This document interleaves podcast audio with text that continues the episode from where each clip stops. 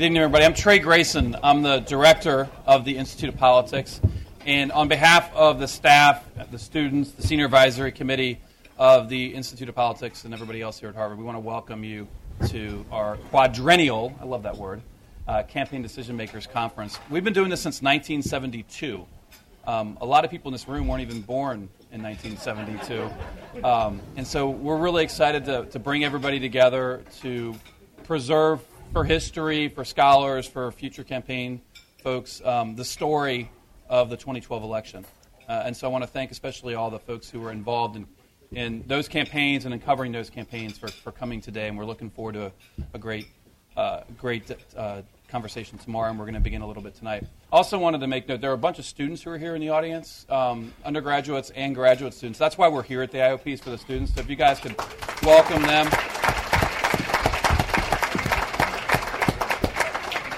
I was uh, I was class of '94 here at the IOP and was one of the student leaders, but I guess I wasn't enough of a leader to get invited after the '92 election. So I'm really excited. This is the first time I've been part of this. So uh, so maybe some of the students can grow up and become the IOP director too. But you got to lose to I guess Ron Paul's grandson to be in a position to uh, to do this.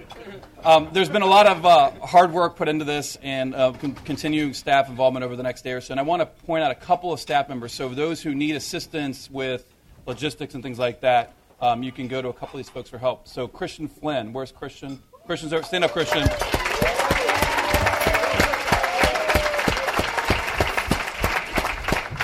All of you are here because the logistics worked with Christian, so thank you, Christian. Uh, Casey O'Neill is Casey. Uh, Casey's in the back.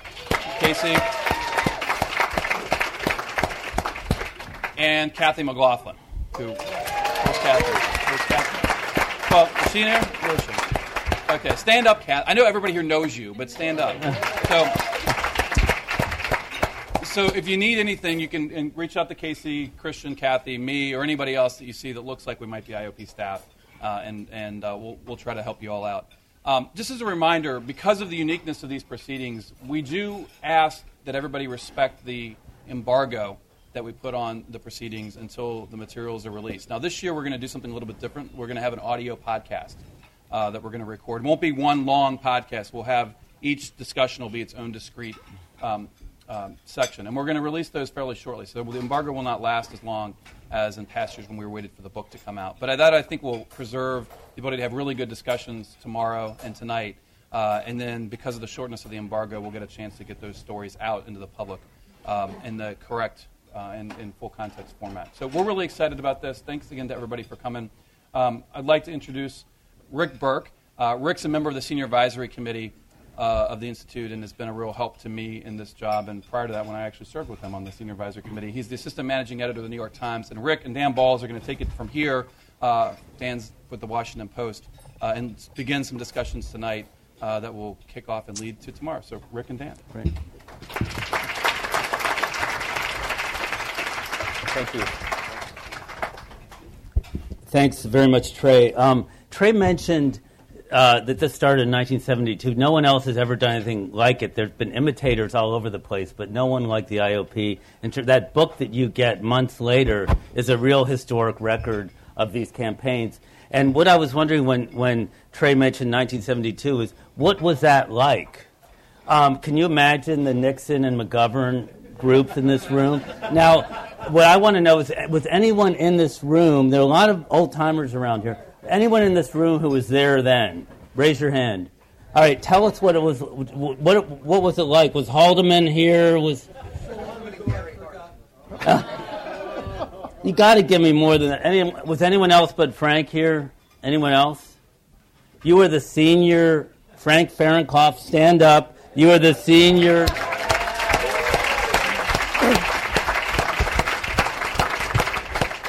But Kathy, you must have the book somewhere that would show 72 in the discussion, but they probably missed out on the real drama which was happening behind the scenes, you know, and unfolded in the in the years hence.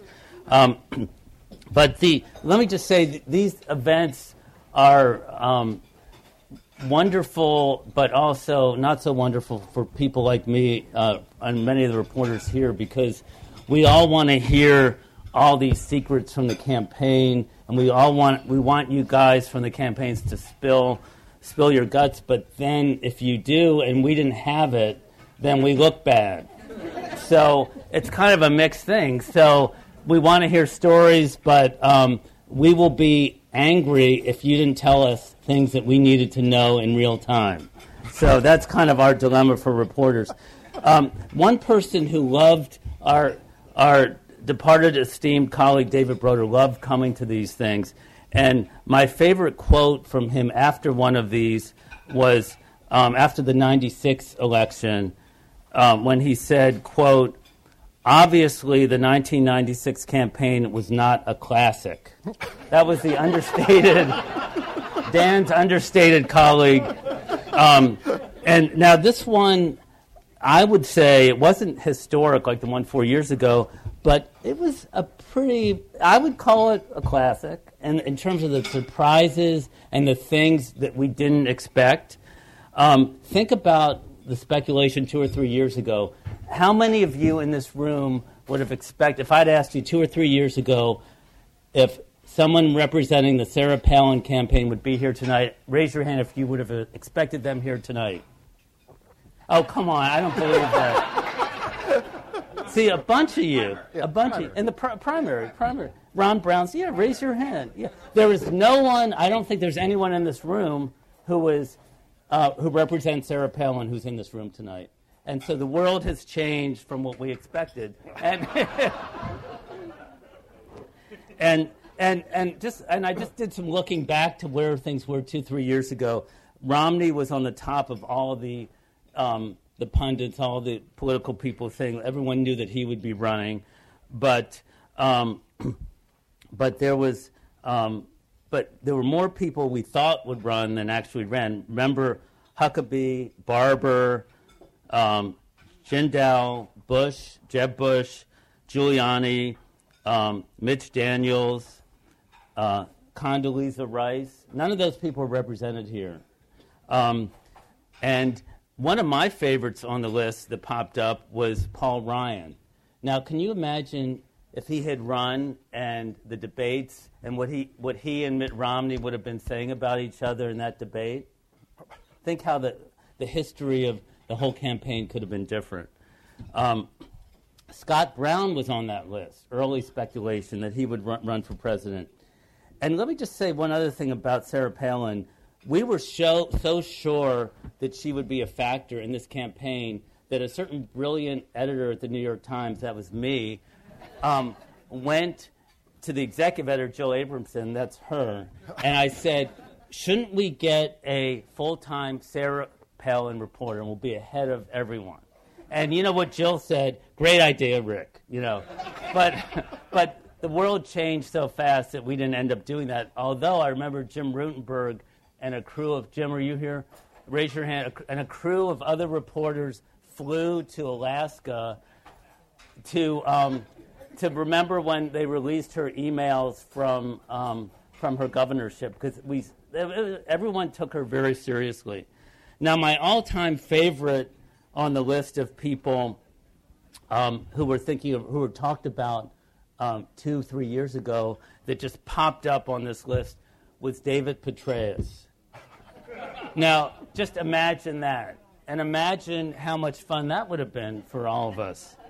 Now, um, so, um, but but I, I just also want to say this campaign will be re- remembered for a lot of things, not just 999 or the um, Obama debate or 47% or Clint Eastwood, but just a lot of, and not only um, the surprises. Uh, this was the one campaign that I remember where just everyone who stayed in the race had their moment in the sun, it seemed like. Just about everyone was a front runner for at least a day or two. And I'd never seen that before. It was also the campaign of the super PACs. I think fact checking proliferated in a way we've never seen before, truth squatting the campaigns. Um, more polling, if you could believe that that could ever happen. Dottie, did you ever think there'd be even more polling? Right, right. so now um, we're now as we start launching into our examination of all this, I just want to say to or advise all the, the campaign people who so um, uh, graciously decided to attend to this event that um, we're all looking for um, candor and uh, tight uh, remarks because we all see through campaign spin, and this this event has never been an event for bloviators or spinning or whatever. So just tell the truth. You can set, settle some scores if you want. We like that, but but keep it tight. Tell the truth. Um, give us some secrets, but not secrets that will embarrass the reporters in the room. So if you could do all that, that would be great. Um, now to lead us off is my colleague Dan Balz, who's um, one of the most respected and fair-minded journalists in America today. So Dan, take it away.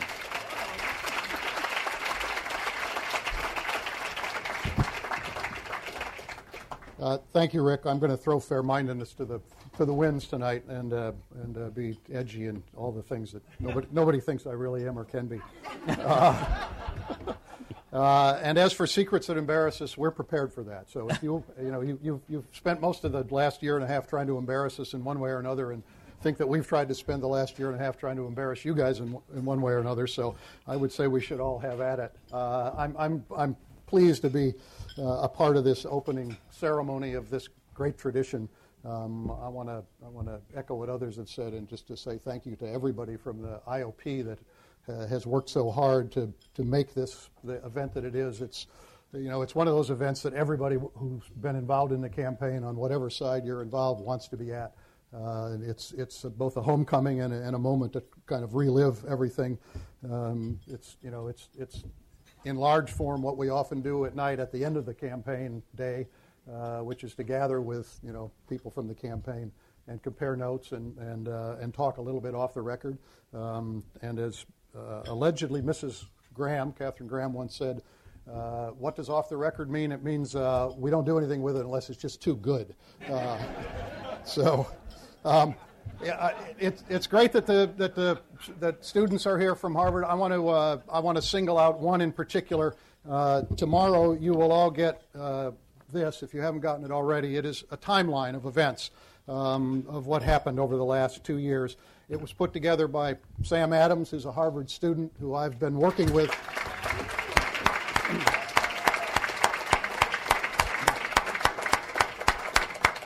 Uh, I've been working with Sam over the last year and a half on this uh, project and some other things. Um, he's a little bit unnerved to see his name on the front of the book, um, but uh, but he's done a fabulous job, and uh, you will you will enjoy reliving this campaign line by line. And there are a lot of things in there that I'm sure you have forgotten. So. Um, we have a lot of ground to cover tonight. Uh, we have 11 campaigns that we want to hear from. Um, the, the, the rules of the road are basically that each campaign will be asked uh, one person from each campaign, to tell us a little bit about what the opening strategy was, uh, where things were at the beginning of the campaign. Um, we've, we've asked people, as Rick said, to keep it brief. Uh, Rick will be the timekeeper. He looks like he's a very nice guy, but for those of us who competed against him over the years, uh, we know he's got a mean streak, so don't cross him tonight on, the, on uh, running long. Uh, we want to get out here by midnight, no later than that. Uh, so we'll go. Um, uh, they say there are no do overs in life. Um, tonight is do over night. Um, tomorrow you'll all have to explain what went wrong, uh, what didn't work out. Uh, tonight we are interested, um, you know, in, in where things were at the beginning. In a sense, tonight you're all potential winners. Uh, this is where the campaign started. Um, we are asking each person from the campaign to step back and recreate for us the thinking inside the operation as you sketched out your strategy. What was the rationale? What was the path to victory? Uh, we would like to get, if we can, uh, a better sense of the analysis that obviously ended with your particular candidate becoming the nominee of the Republican Party or perhaps uh, taking the oath in January. Uh, or for others, perhaps a campaign that would end with somebody being the host of a new cable talk show. Um, or, or, or, in the case of, of Mark Block, a pitchman for a tobacco company. So, uh, um, to prod the conversation along, I'm going to pose a question to, to each campaign that will go to complement the basic idea that we want to learn about the strategy. Um, we are going in no particular order other than that the Romney and Obama campaigns will be the last we will hear from tonight. They will bat cleanup in this. Um, other than that, uh, I didn't have a particular sense of how we should do this. Um, but because Tim Pawlenty was the first out, um, Phil Musser from the Pawlenty campaign will be the first at bat tonight. So, Phil, the uh, floor is yours. Um, yeah, y'all can just stay where you, stand where you are. We'll get a mic to you. We'll first in, first out, baby. How did I know that was coming, Dan? I talked to Pawlenty this afternoon. I was driving across Massachusetts, and I said, "You know, Governor, I'm going to this thing you've you've you've, you've boldly nominated me for. Uh, you know, what, what should I say?" He said, "Look, my campaign lasted for 30 seconds, so pack it into 30 seconds, Musser." so I'll be brief, um, but I'll try and kind of frame a little bit of the thinking that you uh, that you asked us to do, Dan, and talk about that. And thanks for having us here. Um, you know, for us, uh, started very early. Uh, if you think if you think back to it, uh, you know, Tim uh, started laying the groundwork to run for president in you know early uh, late late 2009, and I think you know essentially probably prodded uh, Matt and the Romney team into kind of a more kind of proactive, forward leaning focus with their own PAC. So we were a casing study of a campaign that got in really early. I was a successful two term governor from a blue state who had proven his ability to win with independents. The Sam's Club message, I think, was attractive and appealing to a demographic that we thought we needed to win with and we could win with.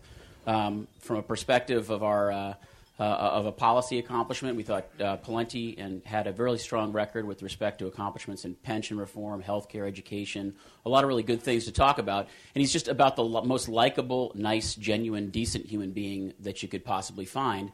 And we thought that would play well relative to the retail politics required in the early states of Iowa and New Hampshire. So um, we went about the business uh, through 29 and 2010. I think of trying to build a diligent in, through the invisible primary phase of you know leveraging uh, our role at the RGA, uh, leveraging our travel around the country to build relationships where we didn't have them. Tim's biggest challenge was he was largely unknown outside the state of Minnesota, but for the brief 2008 flirtation with vice president. And we, we sought to build what we would call the Ford Taurus model presidential campaign, which was a uh, modestly budgeted, appropriately scaled campaign that had the depth and scale to be able to grow uh, when application of money and attention focused on it. Um, and so, as we came into the early months uh, of uh, March uh, and February of 2011, uh, kind of the two things that I'd highlight, one of which was touched on, was the early going was extraordinarily difficult because, in our view, the Romney campaign probably had about 30% of market share locked up uh, that we figured they'd have, and we figured that was roughly corollary, if not slightly greater, with the financial commitment. Uh, but what we had real trouble with, and what everybody who wasn't Romney had real trouble with, late in 2008, after, in 2010, after the elections, uh, was locking down major whale financial supporters. Romney moved quickly with a very aggressive, very focused, very well led uh, exercise to lock down big financial contrib- contributors they looked down the road. They set up a super PAC very wisely and smartly. Laws allowed for that this go round that didn't, I think, four years ago, uh, which I say for some experience. Um, and, uh, and so they, they, they, came into the position of competing for financial uh, donors was a real challenge uh, for us. But nonetheless, we came to the starting blocks in this race thinking that we had uh, some regional association. Tim was an evangelical con- conservative. He had a record that was attractive and appealing to conservatives. We thought we were the elective, electable alternative to Romney, and that ultimately, when the party looked around besides Mitt, that if we were standing and we were a position to finance and grow, that that was uh, uh, the right place to be.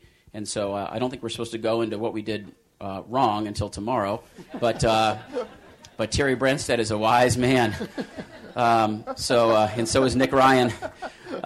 so anyway, that was our mindset coming into the game, Dan let me ask you just one quick follow-up, Phil, and that is, was, was there any other option that you thought might be possible than the, other than the, excuse me, what I would call the slow and steady idea and the, and the sort of notion that if you could become everybody's second favorite candidate, then you could emerge. Was there any other alternative that you thought about that might have made sense? We didn't want to say it. We didn't want to call ourselves the second second place kind of strategy candidate, but we were the second place strategy candidate. We just never gave that the time to play out.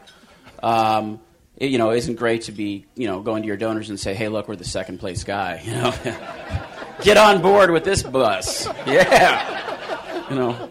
Uh, and I had to do a lot of the pitching, so it was it, it was hard.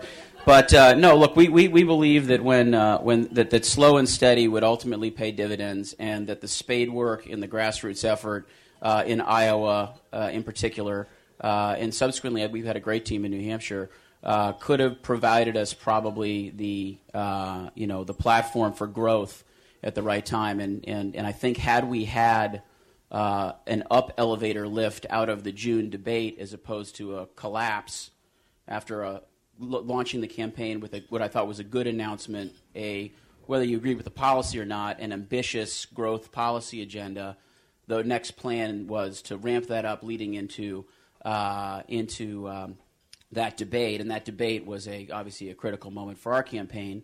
Uh, but then, you know, a funny thing happened along the way in the circus, and Nahigian and his bus and Michele Bachmann showed up, and uh, that that undercut the Iowa straw poll strategy. Which, for those of you who have done the Iowa straw poll, you just don't wake up and think about and do it. I mean, Nahigian and the Michele Bachmann team put together a straw poll caucus in incredible speed and won it in an incredibly short period of time. But the Ron Paul people, our people, have been working on that since essentially February, and it's not something that you can kind of get half pregnant on and then pull back on because you guys would have just killed us in the boom of expectations. And so, um, you know we can discuss the decisions going forward there. But yeah, Dan, we, the, the, the, quiet thinking was if we can be alive and then get the spotlight and have a, a, the architecture of a campaign that is the you know the Ford Taurus to the to the Romney Mercedes, then we can you know we could we could grow.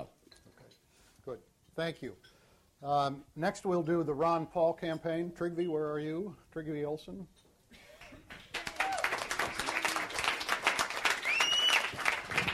Notice it's the Romney Alliance here already with the Paul people. Road tonight, road. It's just like old times for me. Uh, so, so uh, up until the convention, it's nice that we can all be friends again No. Um, so uh, to to work off of your your email a little bit, you know, we started out the campaign uh, or the Paul campaign started out, you know, it really was was a continuation of what started in 2008, and in some ways, um, it was a campaign about Ron Paul, but it, it, was equally sort of movement politics in some ways. Um, during the course of, of 2008 through 2012, you know, the broader Ron Paul entities raised over $100 million, um, which probably surprises a lot of people. So as we were sitting looking at the campaign from the outset, um, we kind of felt like raising money, unlike Phil's situation, was not really going to be an issue. And I, as sort of the establishment guy who is somewhat new to Ron Paul world, found it a little bit disturbing because, you know, I would say to them, well, we don't have any money in the bank. And they'd be, oh, don't worry, we're going to money bomb. We'll have a million dollars by uh, Tuesday. So, um, one strategic assumption was that, that other than Mitt Romney's campaign, we would have uh, the second most money to spend. We knew that we weren't going to be able to match uh, Romney in terms of big dollar donors, but we also knew that we had a lot of people that would give repeat donations based on ideas. Second, sort of strategic assumption that we had is is that um, uh, that you know there were a lot of people in the early primary states, particularly Iowa, who were not well informed with who Ron Paul was. Even though Ron Paul was a national figure, you know, when I first came on the campaign, which was in in March of 2011, we had, we went and did some polling, which wasn't something that they had done a lot of. And in Iowa, um, we discovered 50% of Iowa Republicans assumed Ron Paul was pro-choice, um, and here he is, a doctor who's delivered 4,000 babies and is pro-life. So we looked at the campaign and we thought there's some real opportunities to sort of reinvent uh, or educate people on Ron Paul. Hence the importance of good advertising um, to the campaign, which was something that I think you know we really tried to do. Um, Iowa and New Hampshire, we had a long debate about whether Iowa was going to be the place that we play or New Hampshire. That obviously had strategic implications for us in terms of how we would interact with other candidates. Ultimately, when Pawlenty got out of the race, um, we decided that Iowa was the place where we really had a shot at winning obviously that meant that the people that we were competing with and the people that you know we thought we could get 20 to 25 percent but in order for us to get there We knew Romney was going to have an establishment percent. That meant when Newt Gingrich rises, Herman Cain rises, Rick Perry rises, Michele Bachmann rises, we felt like we had to take them down because we had a ceiling of 25%. We knew Romney was going to be somewhere in that range. We didn't really have the opportunity to let anybody get to 30. So we were constantly trying to take people down, but we didn't share any, and this was an assumption from the outset, we didn't play on the establishment field. Establishment Republicans weren't going to vote for Ron Paul. Tea Party Republicans, potentially. Social conservatives, potentially. Definitely libertarians. Um, we had four basic strategic goals. One, get as many delegates. Can I, can I I'm sorry to interrupt because it's my role to interrupt, and that, that is, um, I just want to know. You, you, said you're not. He wasn't a mainstream candidate. Did you ever think internally that you could win the nomination? Well, th- what I would say is from the outset, uh, and you know, first conversations that we had had with Ron, the goal was to get as many delegates as possible. They felt like if you could get to a position where it was a one-on-one race with somebody, you never know what's going to happen.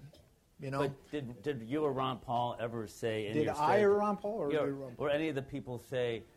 If we do this and this, we can win the nomination, or was that just a sort of dream that you, you know? Well, I think I think there, within the professional political class, within Ron Paul's world, there was a realization that it was a long shot for Ron Paul to get the nomination.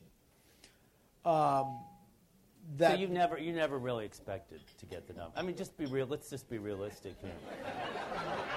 What I would say is I mean, the, the strategic objective from the outset was to get as many votes as possible.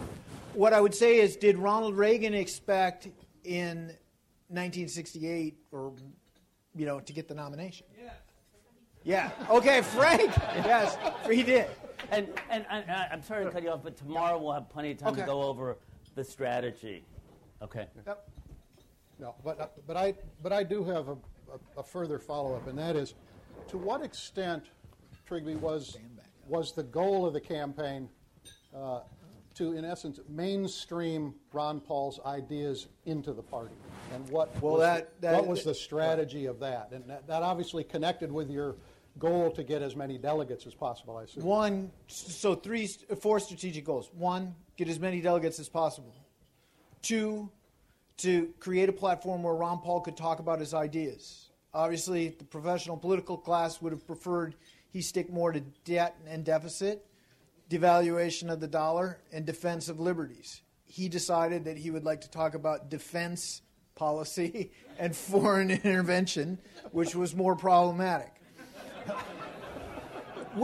Because it was incongruent with the Republican primary electorate. Um, third, Ron believed very, and this is, I think is important. Ron believed that the young people that were coming out who are libertarian belong in the Republican Party, and that that he needed to contest this campaign in part to say to the Republican Party, uh, libertarians are an important part of a winning coalition for you. You know, you want 5,000 people to show up at the young people to show up at the University of Wisconsin. If your name isn't Barack Obama, Ron Paul can get that. I don't think there's any other Republican candidate here who can get that. He thinks that's important, but at the same time, he wanted to say to libertarians, there's a home in the Republican Party for you. You can go to the convention last strategic goal was to create a, a, and leave his movement as part of a coalition and the libertarian part of the coalition with more leaders. And that gets confused a lot with like Rand Paul 2016 or 2020, but it was not just about Rand Paul. Rand Paul clearly will be a leader of the, of the libertarian movement, but it's also about electing people like Thomas Massie in Kentucky, another libertarian, Justin Amash, and really trying to build a what he views as you know, a longer term effort of what should be an important part of a revamped Republican coalition. And so, well, he may not have felt like I'm going to get that my time is now, um, and that that was a long shot. Um, he didn't feel like he was any more of a long shot. Let's be quite frank than anybody other than Mitt Romney uh, after Tim Pawlenty got out of the race. I mean, the truth is, there's a 99% chance that, that, and I don't mean to offend any of the other candidates, all the rest of this was semantics from our perspective. Mitt Romney was likely to be the nominee. And, and so, you know, did Ron Paul have less of a chance really than Herman Cain, who got a lot more coverage? Or And so that would be my answer to your question. Well, we will turn now to Mark Block to answer that question. Uh, uh, Mark, I mean, King, Mark, King off, King off what Rick asked Trygve, um, it is hard to imagine that there was a sense within the Cain campaign that Herman Cain was going to become the Republican nominee. So, what was the Bullshit. Okay. then explain to us what that path was. Uh, we might need a little technical. There you go. And I say that in all due respect. and I will. We we got a, all got an email from Dan earlier to keep this under five minutes. And Dan, you know how long it takes to smoke a cigarette? About four and a half minutes. We always felt that Cain could win the nomination. The Cain's candidacy really came about on April 15th, 2009. And I have to give say hello to our governor from Wisconsin, Jim Doyle, because he helped um, actually the Cain campaign explode in Wisconsin. The Tea Party movement really was the gist of the Cain candidacy. In April 15th, 2009, when we saw this movement explode, and Cain was giving speeches across the country to Tea Party groups, to business groups, and those that have, heard him talk, he's a very motivational speech, speaker. He would always be asked, "You should run for president. You should run for president."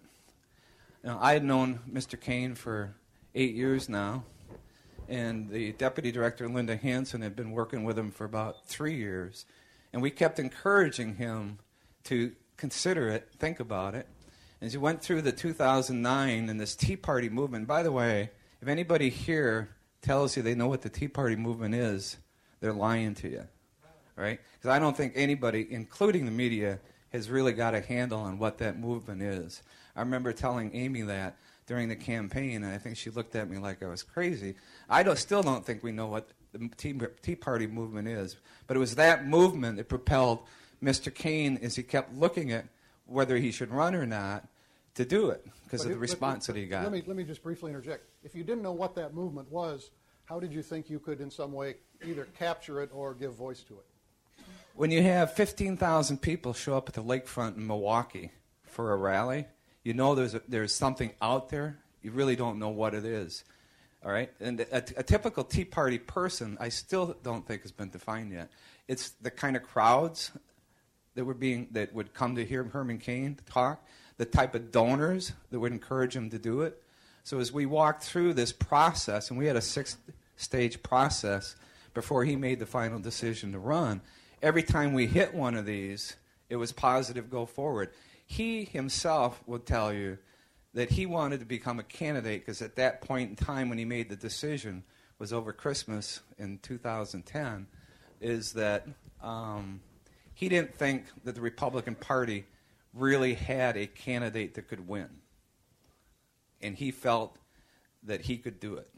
Well, in, in that case, I mean, if you had that kind of confidence, what was the path that would get you to the nomination? Um, I have to give credit to David Plouffe and Audacity to Win, all right? Because that was standard reading on anybody came on, on the staff. And we followed their blueprint, just like in Wisconsin, Governor, we followed the Colorado blueprint in flipping the state of Wisconsin. We followed a lot of the stuff in Audacity to Win. People would ask me, what are you doing in Bismarck, North Dakota in February when you should be in Iowa?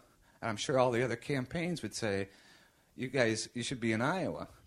Our strategy was to work a lot of the back states, the back end, and get those locked down, come into Iowa, and we made a strategic decision not to compete in the Iowa caucuses and to concentrate on Florida, which we'll get into tomorrow.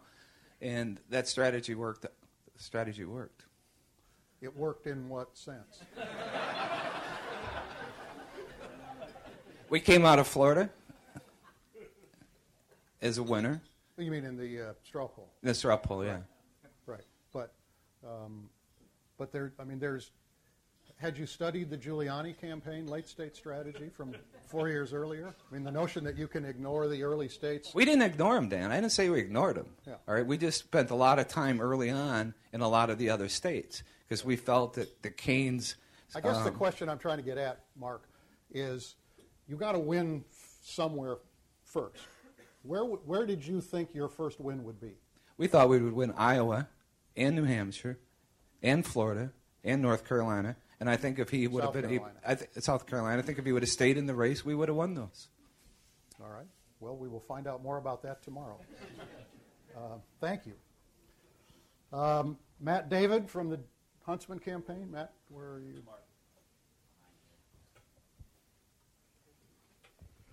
Thank you, Dan. Um, unfortunately, there wasn't uh, a big secret behind our strategy. It was uh, it was New Hampshire or bust, and we experienced the latter.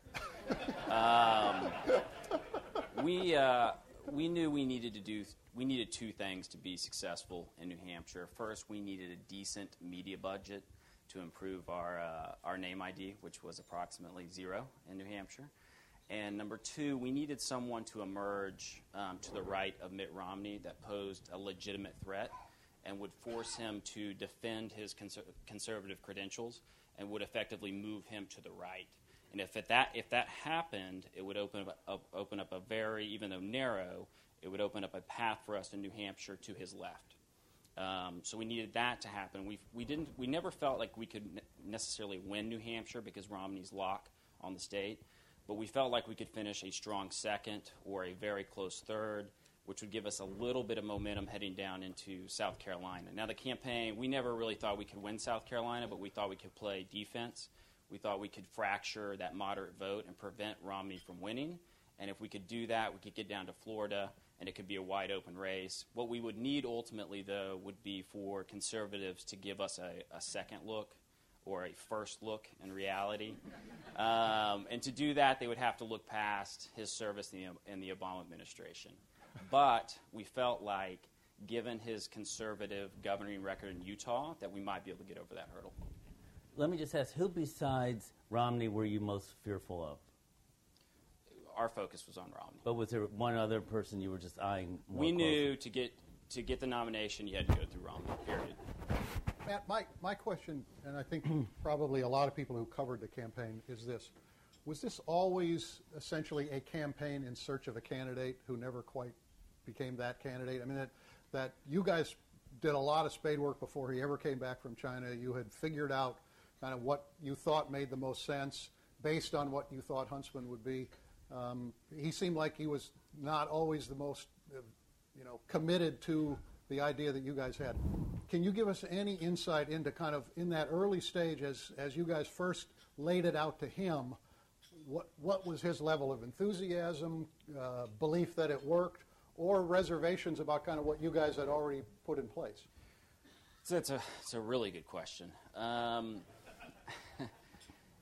there weren't any reservations initially. Um, what I can say that we honestly struggled with was finding a message that he was comfortable delivering, and one that resonated with the Republican electorate. And so we struggled with, you know, whether we were the truth teller, you know, for a couple months in the middle of the summer. Um, and then we kind of switched to the policy um, Simpson Bowles and break up the banks, which are great policies, and you can put big rib- ribbons around them, but they weren't the tip of the sword that the electric wanted in this cycle. So uh, it, it's a very good question, and it's something we struggled with. I think at the end we kind of caught our stride. Um, the very last debate, literally three days before the New Hampshire election, was our was our best debate, but it was it was frankly too late in the game. Okay. Um, let me ask you just one more question on this, and that is, did you misjudge the state of the Republican Party? Dan's got a lot of good questions. um, yeah, time.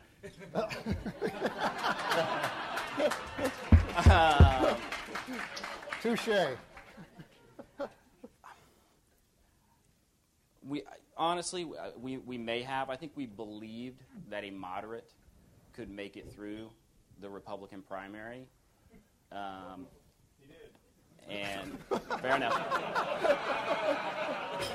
Without, without, That- fair that was. Carl Fair- Forty, for the actually, record. Actually, frankly, it's a very fair point. But without sacrificing anything in the process, Yeah. which would make them very competitive in a general election. Yeah. And that was our premise, and we tried to stick to that. Sometimes we were better at it than, than others, but that was our premise. Good. Thank you, Matt.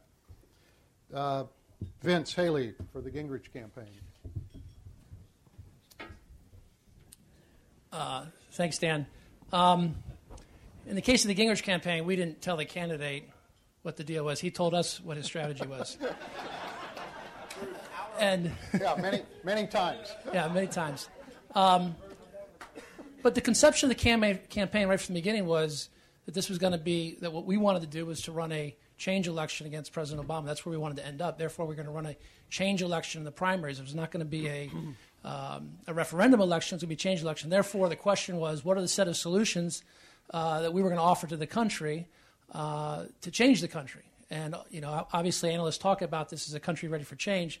Clearly, knew it was going to run a change election, and so you know, we offered a set of policy solutions. You know, I was the policy director at the beginning of the campaign. You know, had a hands full. We talked about judges. We talked about uh, brain research. Uh, the idea behind creating a broad framework of solutions was to try to enlarge the primary electorate. Uh, Gingrich didn't believe that he could. He was going to have a better shot if that primary electorate was enlarged and bringing in new voters into the Republican primary that had never voted for. So that was the design of the election from the beginning. Um, all the way through the ups and downs of the summer. Um, what ultimately, and this strategy also, um, right from the beginning, was always explicitly going to be 100% positive. And um, through the debates and in a lot of gatherings, public gatherings, public debates, uh, non presidential debates, but especially in Iowa, um, Gingrich resorted to effectively a strategy of praising the other candidates to great uh, reception uh, by the crowds in Iowa. And you also saw this in the debates. And while I don't think it was also an explicit strategy in the debates, he also, uh, at, at, many times, was very willing to aggressively uh, challenge the, the bias of the, the debate questions. And Yeah, that, I was going to say it was 100% positive, except for debate moderators. yeah. Um, and so that effectively became a, a strategy, if you will, over time. And did we think we could win? Yes, we thought we could win. Um, it looked very bleak over the summer. Um, in terms of the states we were focused on, clearly Iowa and uh, South Carolina, we, we knew we would always have a, a long haul winning in New Hampshire. And uh, slowly and steadily, he rose in the fall based upon this positive, solutions oriented uh, uh, approach. And then also in the, in the debates, he also used the opportunity, things that were contemporary, for example, the, uh, the super committee. He would aggressively challenge the super committee um, as an idea and offer practical solutions on how you come up with the, whatever the savings were that they were trying to find. Let me ask a follow up. Karen Tumulty, my colleague, who I think understands Gingrich better than anybody else in the room, um, and, and who had endless conversations with him at various downs and ups, but usually after the downs.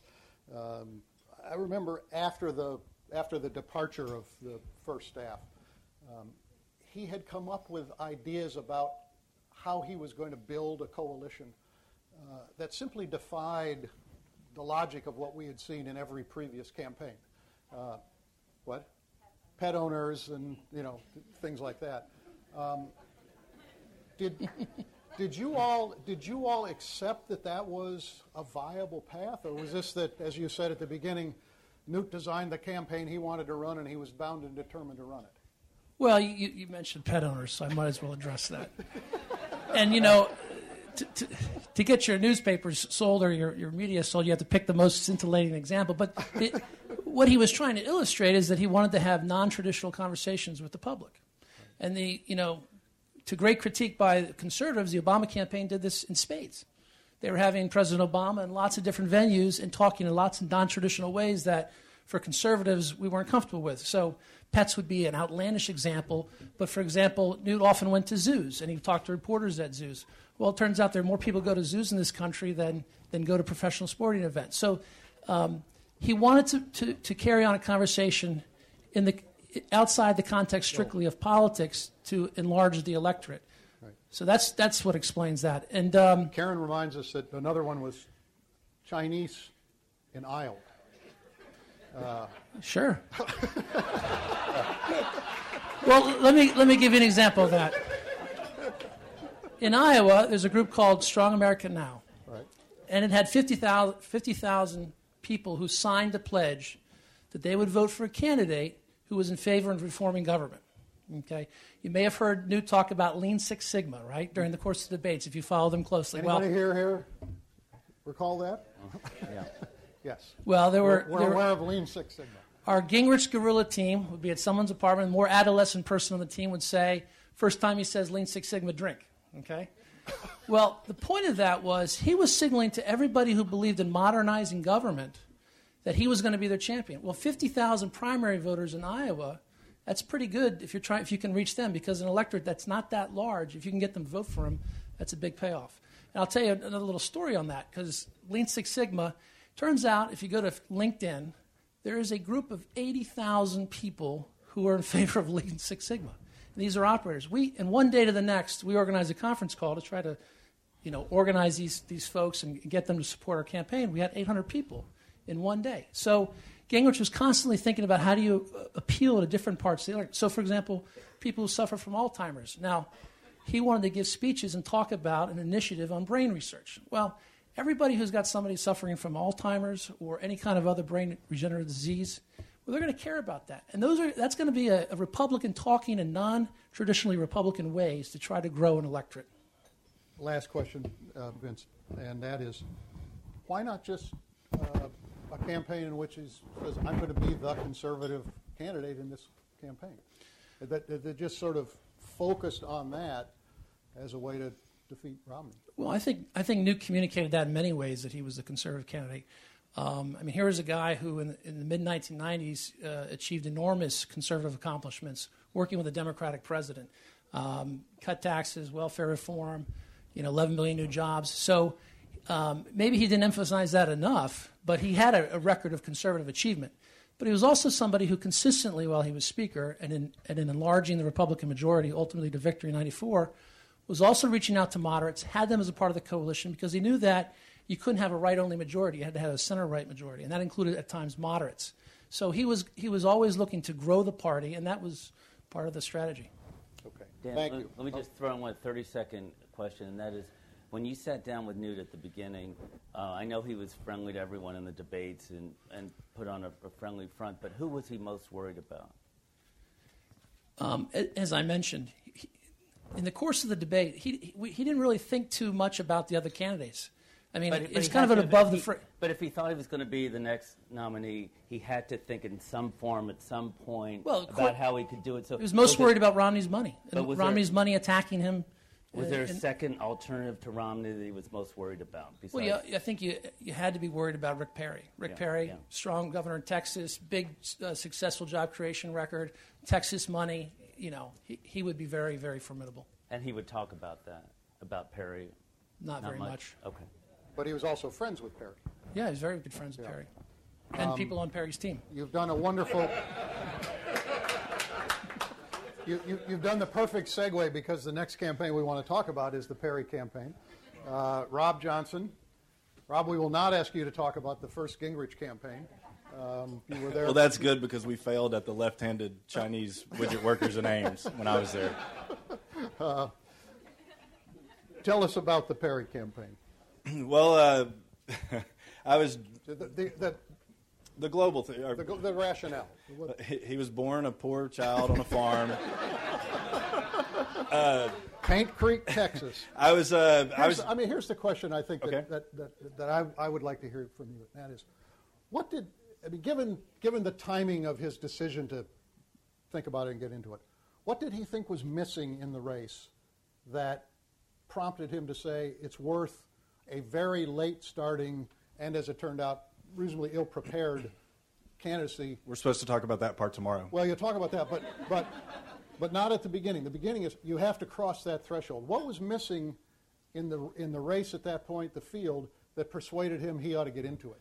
Well, when when he called and said, "I'm thinking about doing this. Let's work on getting a plan together to make a decision," uh, we had three questions: uh, Is there an opening? Uh, can we fill that opening? And and I'm just kidding. Uh,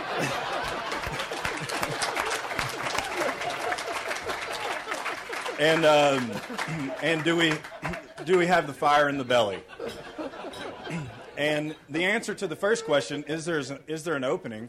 I mean, you just look at the you looked at the public polls, and at that point, most public polls, and some of them, 37 to 40 percent were voting for people who weren't even in the race.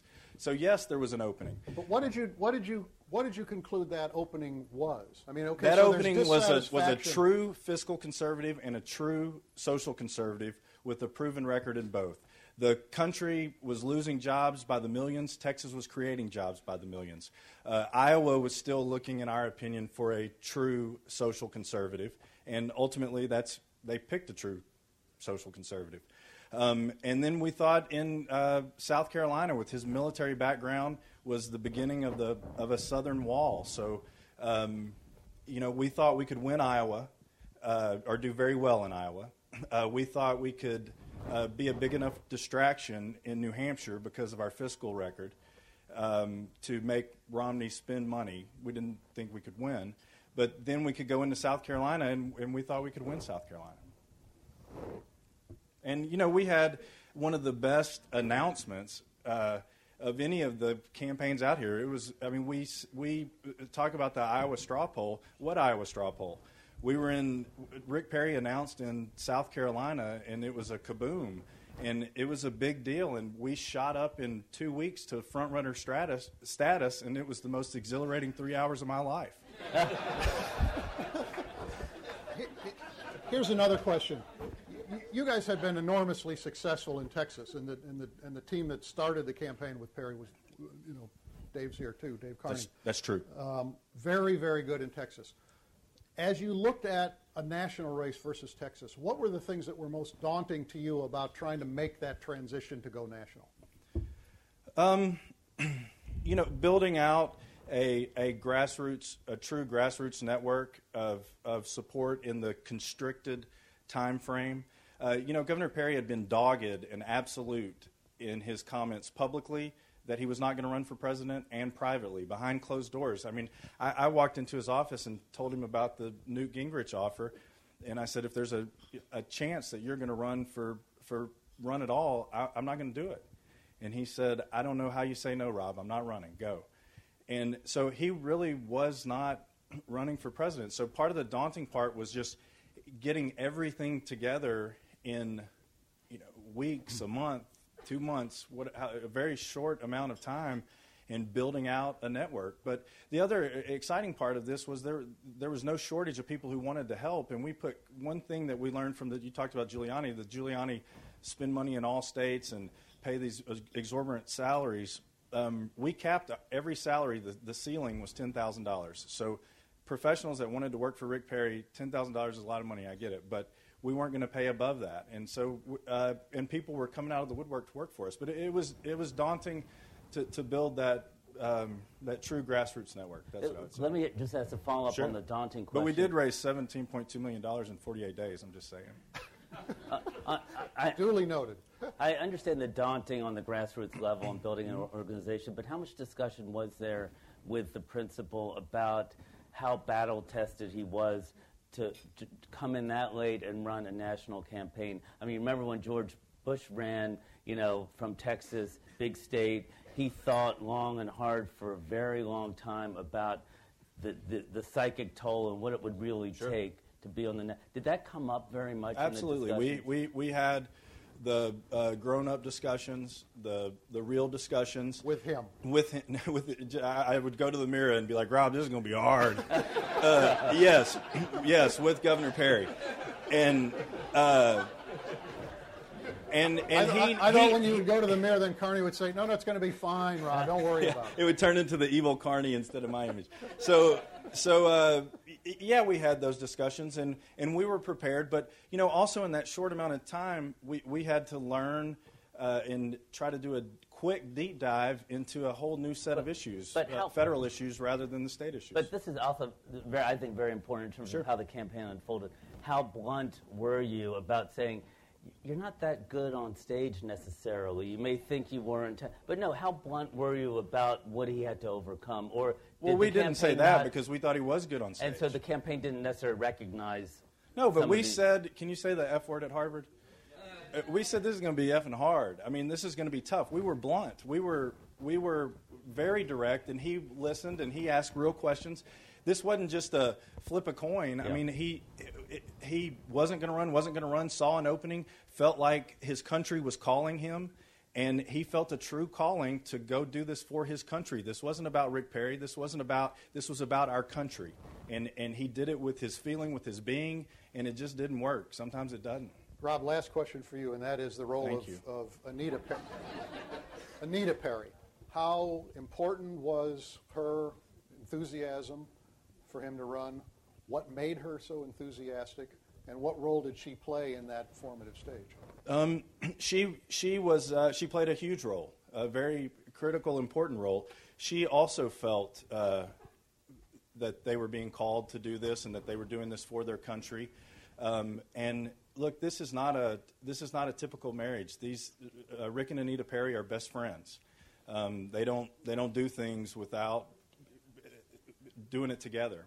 And uh, she, she wanted him to run. She believed that he was the answer uh, to the problems that our country was facing, and she definitely uh, definitely uh, talked very strongly to him about his need to do this. And in her words, you need to you have one of the you say you have the greatest job in the world. You need to step outside of your comfort zone and go do this for your country and for your children and for your future uh, grandchildren.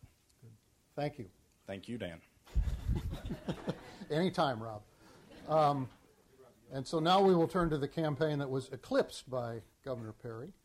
Uh, for anybody who was in Waterloo, Iowa, the night after the straw poll, we all remember that great scene, and it will probably be relived tomorrow. But uh, we turn now to Keith Nahigian uh, for the Bachmann campaign.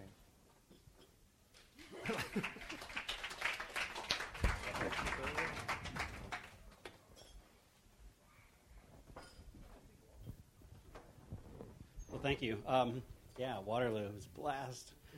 Um, basically, our campaign, one thing that was different on this cycle than the other seven races I've worked on on the presidential uh, level has been the fact that you saw the first couple of uh, examples that there was organization and the, the Romney campaign was going for years.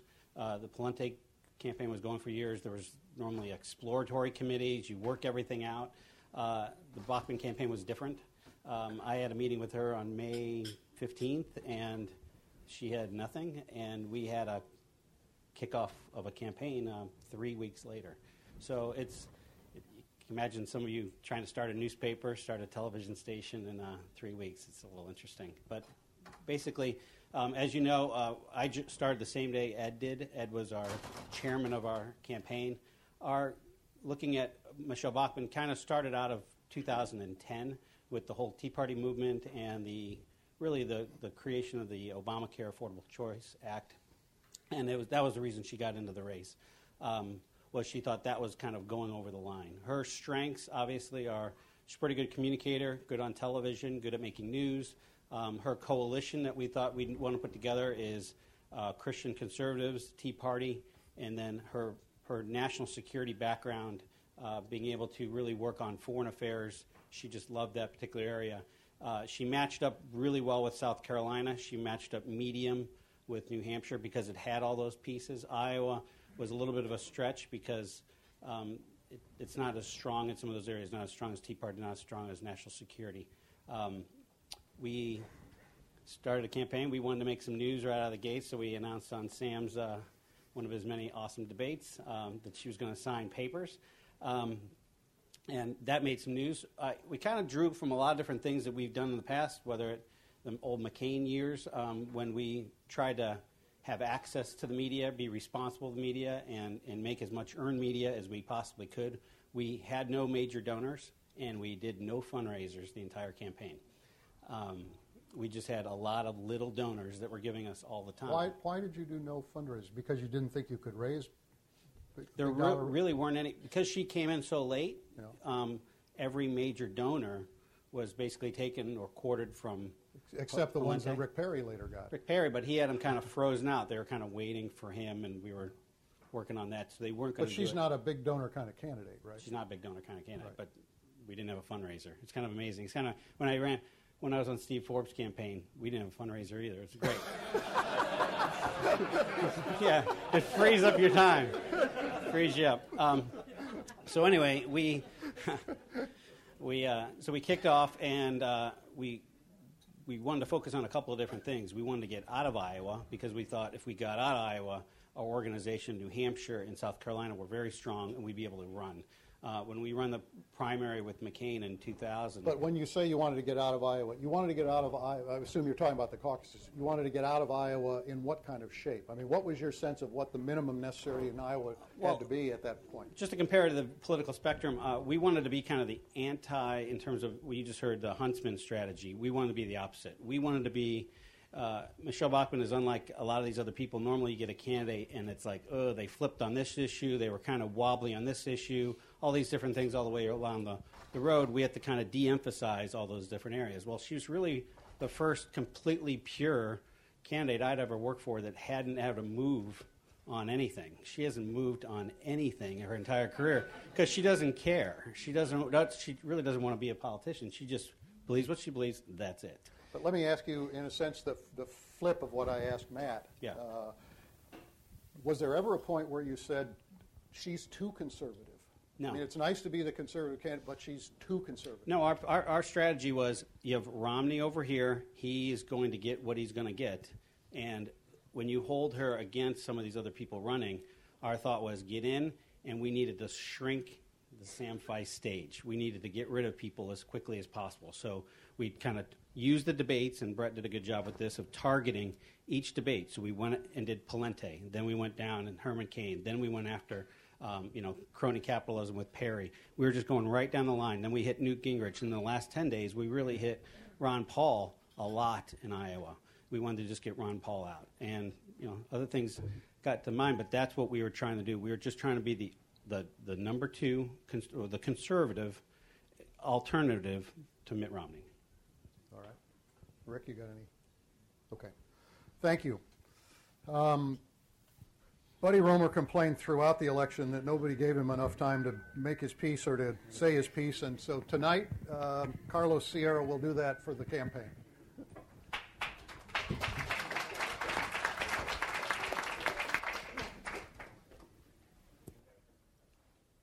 See if that's.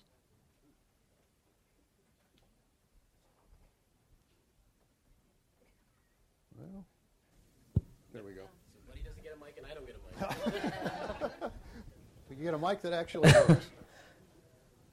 I don't know how I got stuck at the students' table, but.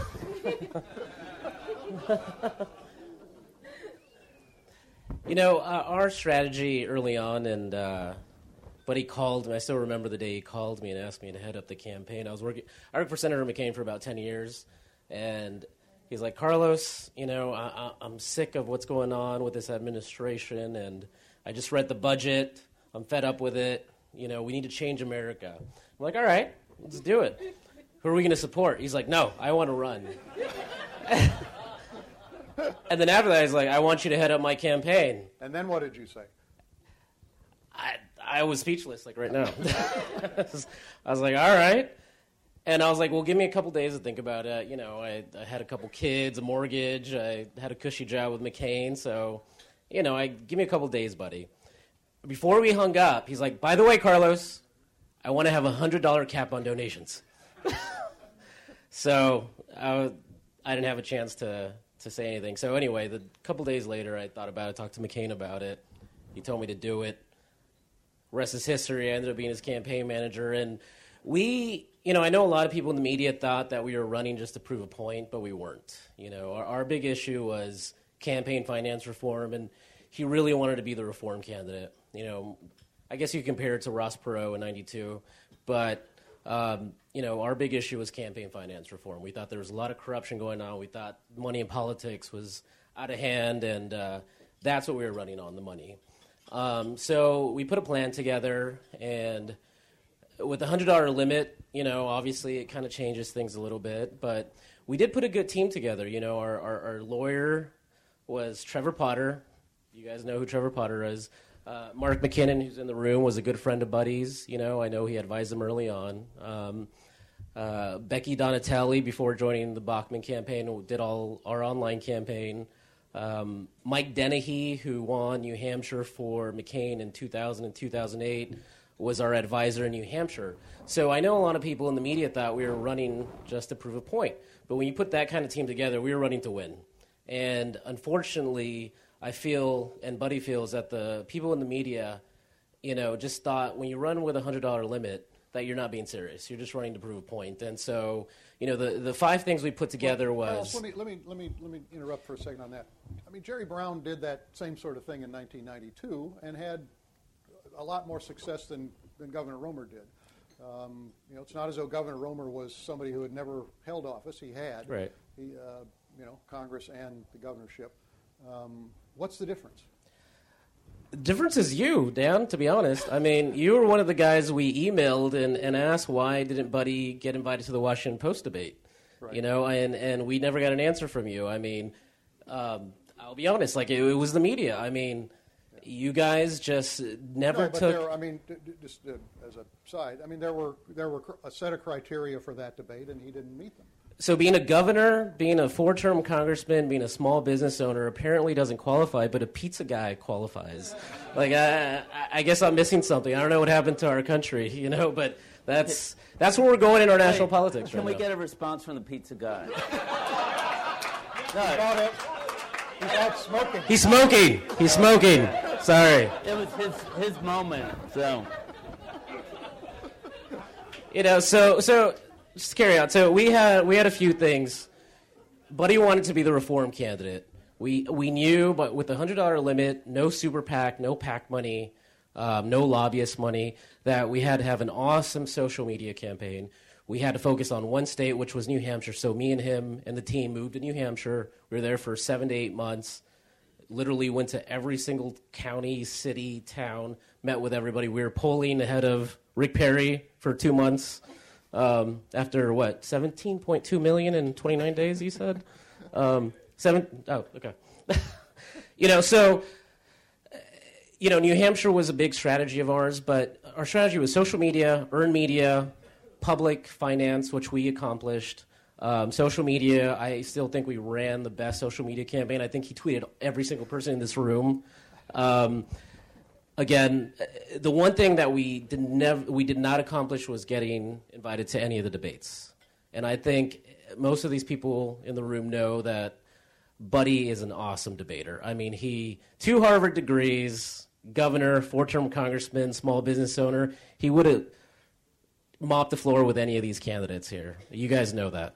And he was never given a chance, unfortunately. So our strategy all along was the debates, and unfortunately, we never got that. So Um, given that you saw the, you know, the resistance to having him in the debates, was there an alternative strategy? there was an alternative strategy, and that was the third party, the you know the Americans elect. And so we'll talk a little about about that tomorrow. But our strategy after when we knew that the media was not going to let him participate was all right. What's Plan B? So we met, we talked with a lot of people, and we decided, you know, let's let's explore this Americans elect option, and we did that. And so we're speaking candidates off the record. He came into my office one day in New Hampshire, and we literally wrote it on a on a board in my in my office, and it was the Reform Party, the Whig Party, Americans Elect. Um, you know, we decided, you know, why not build a coalition of the Whig Party, Reform Party, Americans Elect, bring them all together, and try to, you know, really be have an impact in this this election. And that's what we did. That was, that was ultimately what we did after we knew we were not going to get into the debates. Good. Okay, thank you. Uh, Rick Santorum started also as something of a dark horse. Um, John Brabender will tell us the origins of the candidacy and uh, what the strategy was.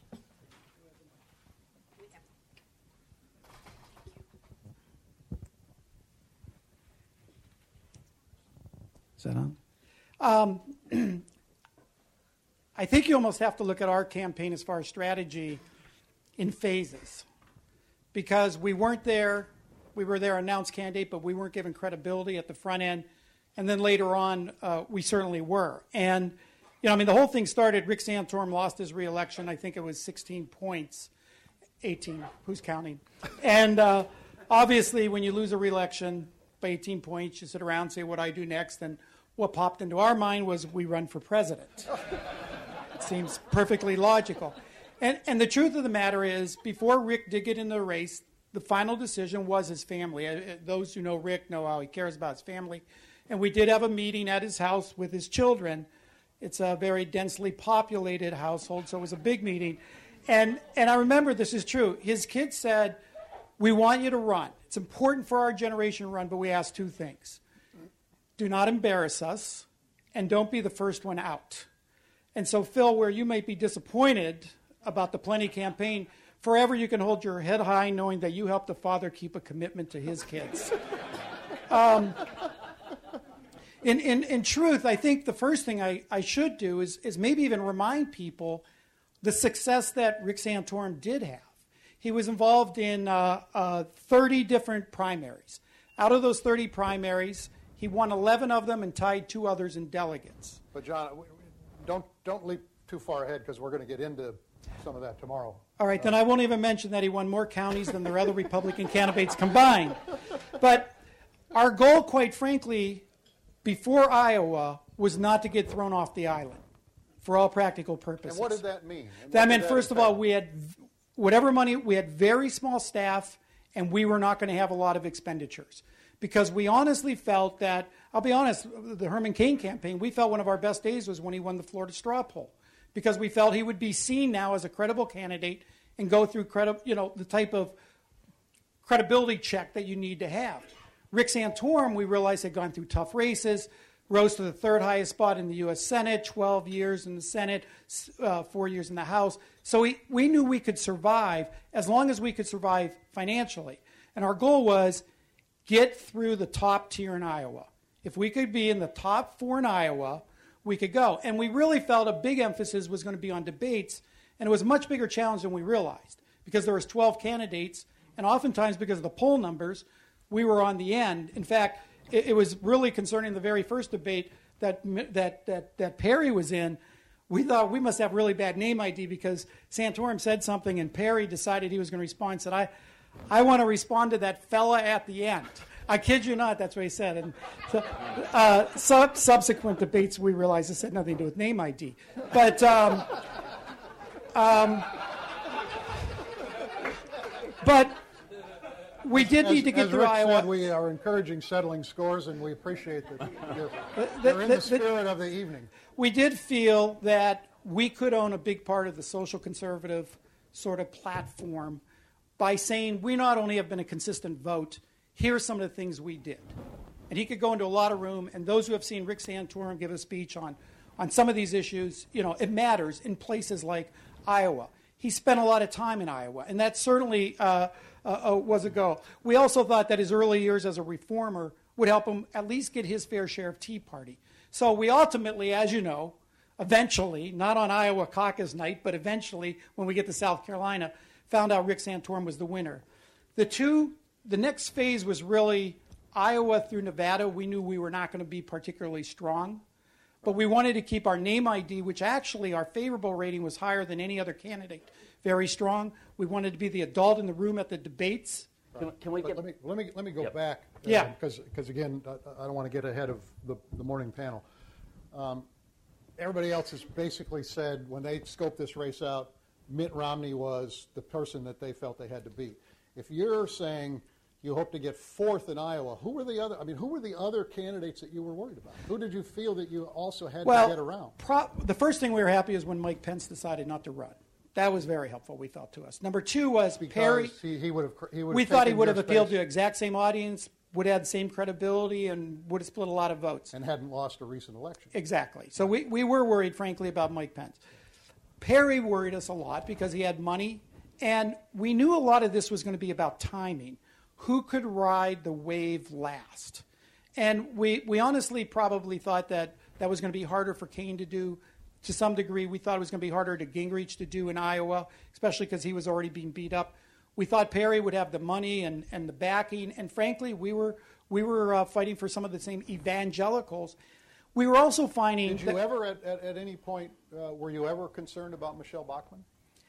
Yeah, but not as much because we just felt over time in debates that, that we could show a distinction. Um, what we were finding, however, was we were running into an electability problem. We were finding people that wanted to support us, but just felt we weren't going to be the nominee. At some point, that changed, particularly when we won three states in one night Minnesota, Colorado, and Missouri. And um, uh, we raised 1.5 million in the next 24 hours. We would have raised more, other than we had basically so much volume coming in, it couldn't, it couldn't handle it. But that let us move into now claiming we were the alternative to Mitt Romney that everybody was talking about. Okay. And, and that really it, it was a big part of the, the race from that point on. Did you have a- yeah, I just want to get back to the threshold question decision of, of Rick Santorum to run to run. And I'll raise what you raised, which is the whole question that he, he lost, you know, in a big way. He lost uh, his Senate seat. Now, were you in the? I, I, can't remember. Were you in the room when with his family, the crowded yeah. room? Okay. Yeah, yeah. In that discussion, where they had this big fundamental moment of deciding to run for president, I'm trying to picture the scene with all the kids and everything. Did he talk about? Did anyone talk about how do you run for president of the United States when your own, you know, constituents turned you out? No, and the, the reason for that is, you know, we knew the race that we lost well. It was 2006. Pennsylvania was the worst state in the nation. However, Rick Santorum did get 93% of the Republican vote in exit polls in Pennsylvania. So it was not a Republican problem. The other thing, too, is people said we lost because he was too conservative which is a heck of a primary Republican primary message. You know, so we were able to spin that that look, everybody was telling us to become a moderate to win in Pennsylvania re-election. He refused to do that and lost. So he's a trusted conservative. And and so and Rick's not the type of person. I mean, look, every time he ever ran, it was against long odds, and so that that wasn't it. It was it was actually interesting because I mean, you know, their kids were very engaged. In fact, I remember their the daughter Sarah Maria was there, who was in seventh grade, I think, at the time, and she had this small file. And I said, Are you already keeping track of all the articles about your dad running for president? That's why it was a small file at the time. And she said, No, this is opposition research. And uh, I thought, That's great. They're engaged. And uh, because they do stuff as a family. They spent two and a half weeks right before the Iowa uh, straw poll together, including their special needs child, Bella, who was out there in Iowa with them. So, so basically, it just wasn't a worry. It didn't come up at all in the early planning of how do how, how do we overcome this perception issue. I mean, you can make all these yeah. explanations, we, but but still, it's pretty striking when you lose your own state. It, it is, but I will tell you that those weren't the questions we were being asked okay. when we were out there. People weren't saying, "Geez, I love everything you stand for, but you lost your last right. race." Uh, that that really didn't become a factor. I don't believe in the race. Thank you. Uh, we are down to uh, the last two campaigns, um, and we will start with. we're almost done. Uh, we'll start with Matt Rhoades from the Romney campaign.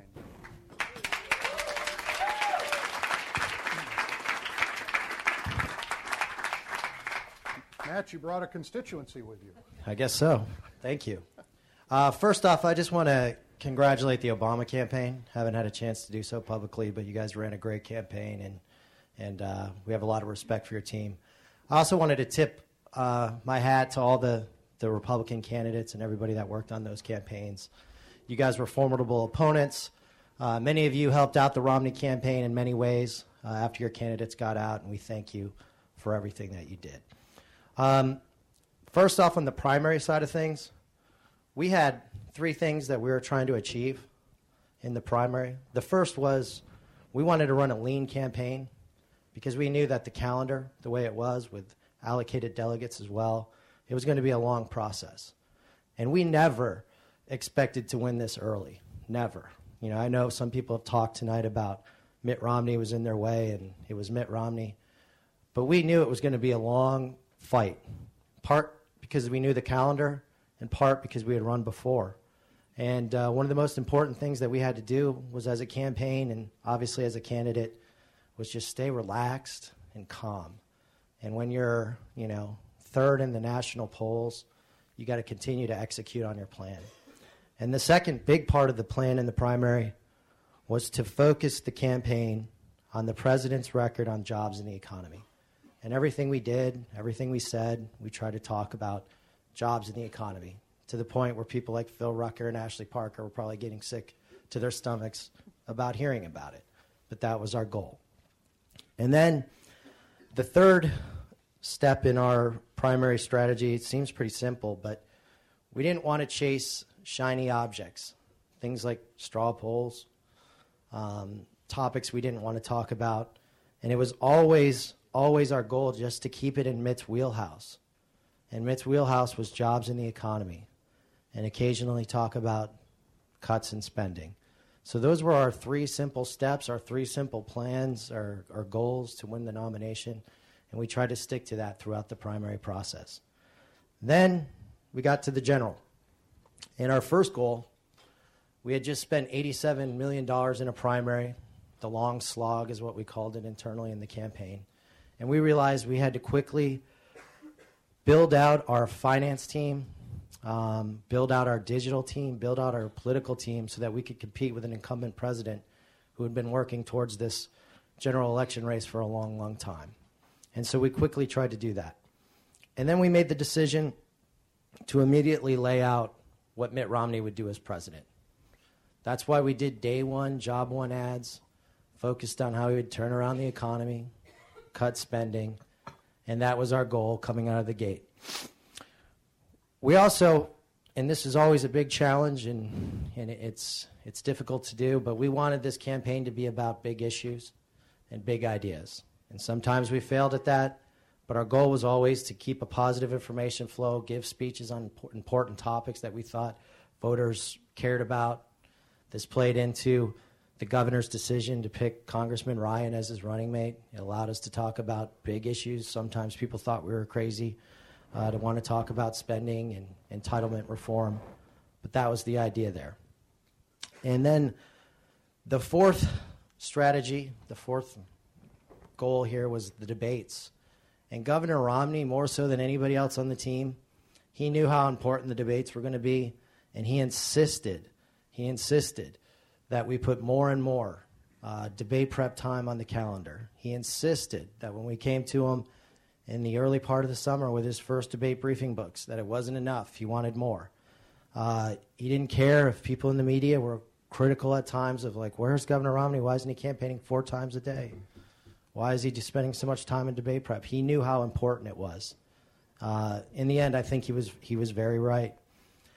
Um, you know, finally, you know, we in the end we didn't win.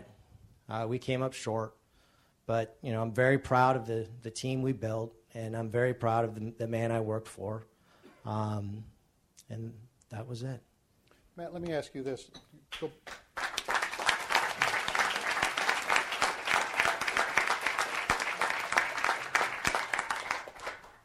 go back to the early stage, um, and, we talked about this briefly uh, during the reception. To what extent did the did the sort of change in the party as the Tea Party became a real force um, affect your analysis of what the primary campaign might be like, what it would take to win it? Did it did it make it look more daunting? Did it did it affect your thinking in any way about this will be a harder race because of the of where the party is and where Governor Romney has been on some things?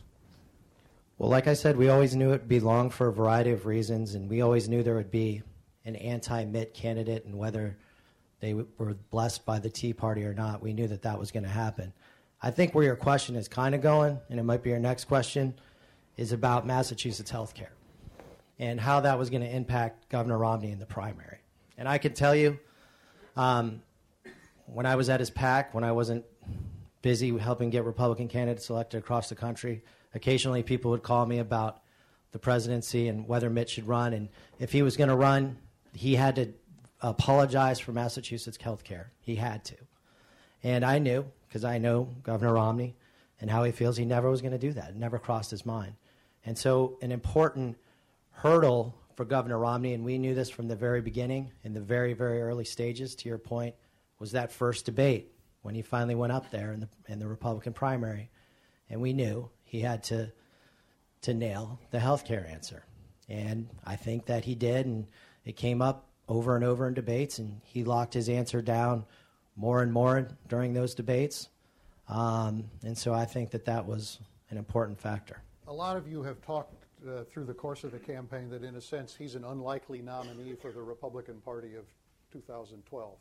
Um, Massachusetts in a party that's Southern based, a Mormon in a party where there's evangelical Christians who are at the core, and obviously um, more moderate in some of his positions than some people in the party. How much did you talk about that at the beginning? How much did you think that was a potential problem? What did you do to deal with that? Well, I think that that goes back to the second step that we had in our plan to win the primary, which was either we made the race about jobs in the economy or we didn't. Either we took the nomination or we didn't. We knew it was going to be a long fight. We knew there was going to be a lot of candidates that would have their moments. But if we talked about jobs in the economy as much as possible and made that the centerpiece of the entire campaign and what people were talking about, then Mitt Romney had a shot at winning the nomination. Yeah, just a couple questions on the. I mean, Romney was running longer than any of the other candidates, uh, any Republican candidates. And you look at the polls two, three years ago, and it's Palin, Romney. How much did were you all really concerned about Palin, and did he talk about her as a threat? Look, we there were candidates, there were constantly candidates that were in the lead during the Republican primary process, and you just have to be patient. It didn't matter who it was. Uh, there certainly were times when Governor Palin was at the top of the list. Um, but we just knew we had to stick to the plan we had. Right. And you, we I, didn't. I know that, but I want to know what. When, when, you, when Romney would talk about the campaign and the all these people coming at him, how focused, how much did he talk about Palin versus the others? I mean, he must have talked about the other candidates because that's what the primary is, you know. Look, a lot of these candidates were formidable. I can tell you, for exam- example, Governor Romney never was looking forward to debate Speaker Gingrich. Um, and I think for, for the right reasons, the Speaker was very good in these debates. Um, and was it also their personal anim- animus attentions there? or- Speaker Gingrich and Governor Romney really didn't even know each other. Actually, we made uh, an effort early on at the very beginning of the primary to introduce them and let them spend some time. And they actually had a very, very, very nice meeting. Um, and, you know, they- they've grown to respect each other quite a bit. But there was no one particular candidate that we just, you know, sat there or the gov sat there pulling his hair out. We just knew we had to be relaxed and But patient. And in terms of campaign skills, Ro- um, Gingrich was the one who kind of was daunting for him of all of them. Well, many of them were. I just use Speaker Gingrich as an example because of his debating skills. To- And- what, um, a- as you look back on that early period, and I'm sure everybody who was involved in any of the campaigns looks back and says, we, we made certain assumptions at the beginning that just turned out to be wrong. If you look back on, on that, and you obviously were you know, successful through the primaries, what were those assumptions, or were there any that, as you look back on, you thought we were just wrong about that and we had to adjust, or um, that this didn't unfold in the way you anticipated? In the primary, we knew we weren't going to win early for sure. Um, we knew it would drag out. But that said, I don't think any of us realized that week in, week out, it was do or die for Mitt Romney. And that we had to have the resources to compete week after week, to be up in TV usually for two straight weeks, going into states, whether it was Illinois was a must win, Wisconsin was a must win, Ohio was a must win. You know, they were all must wins.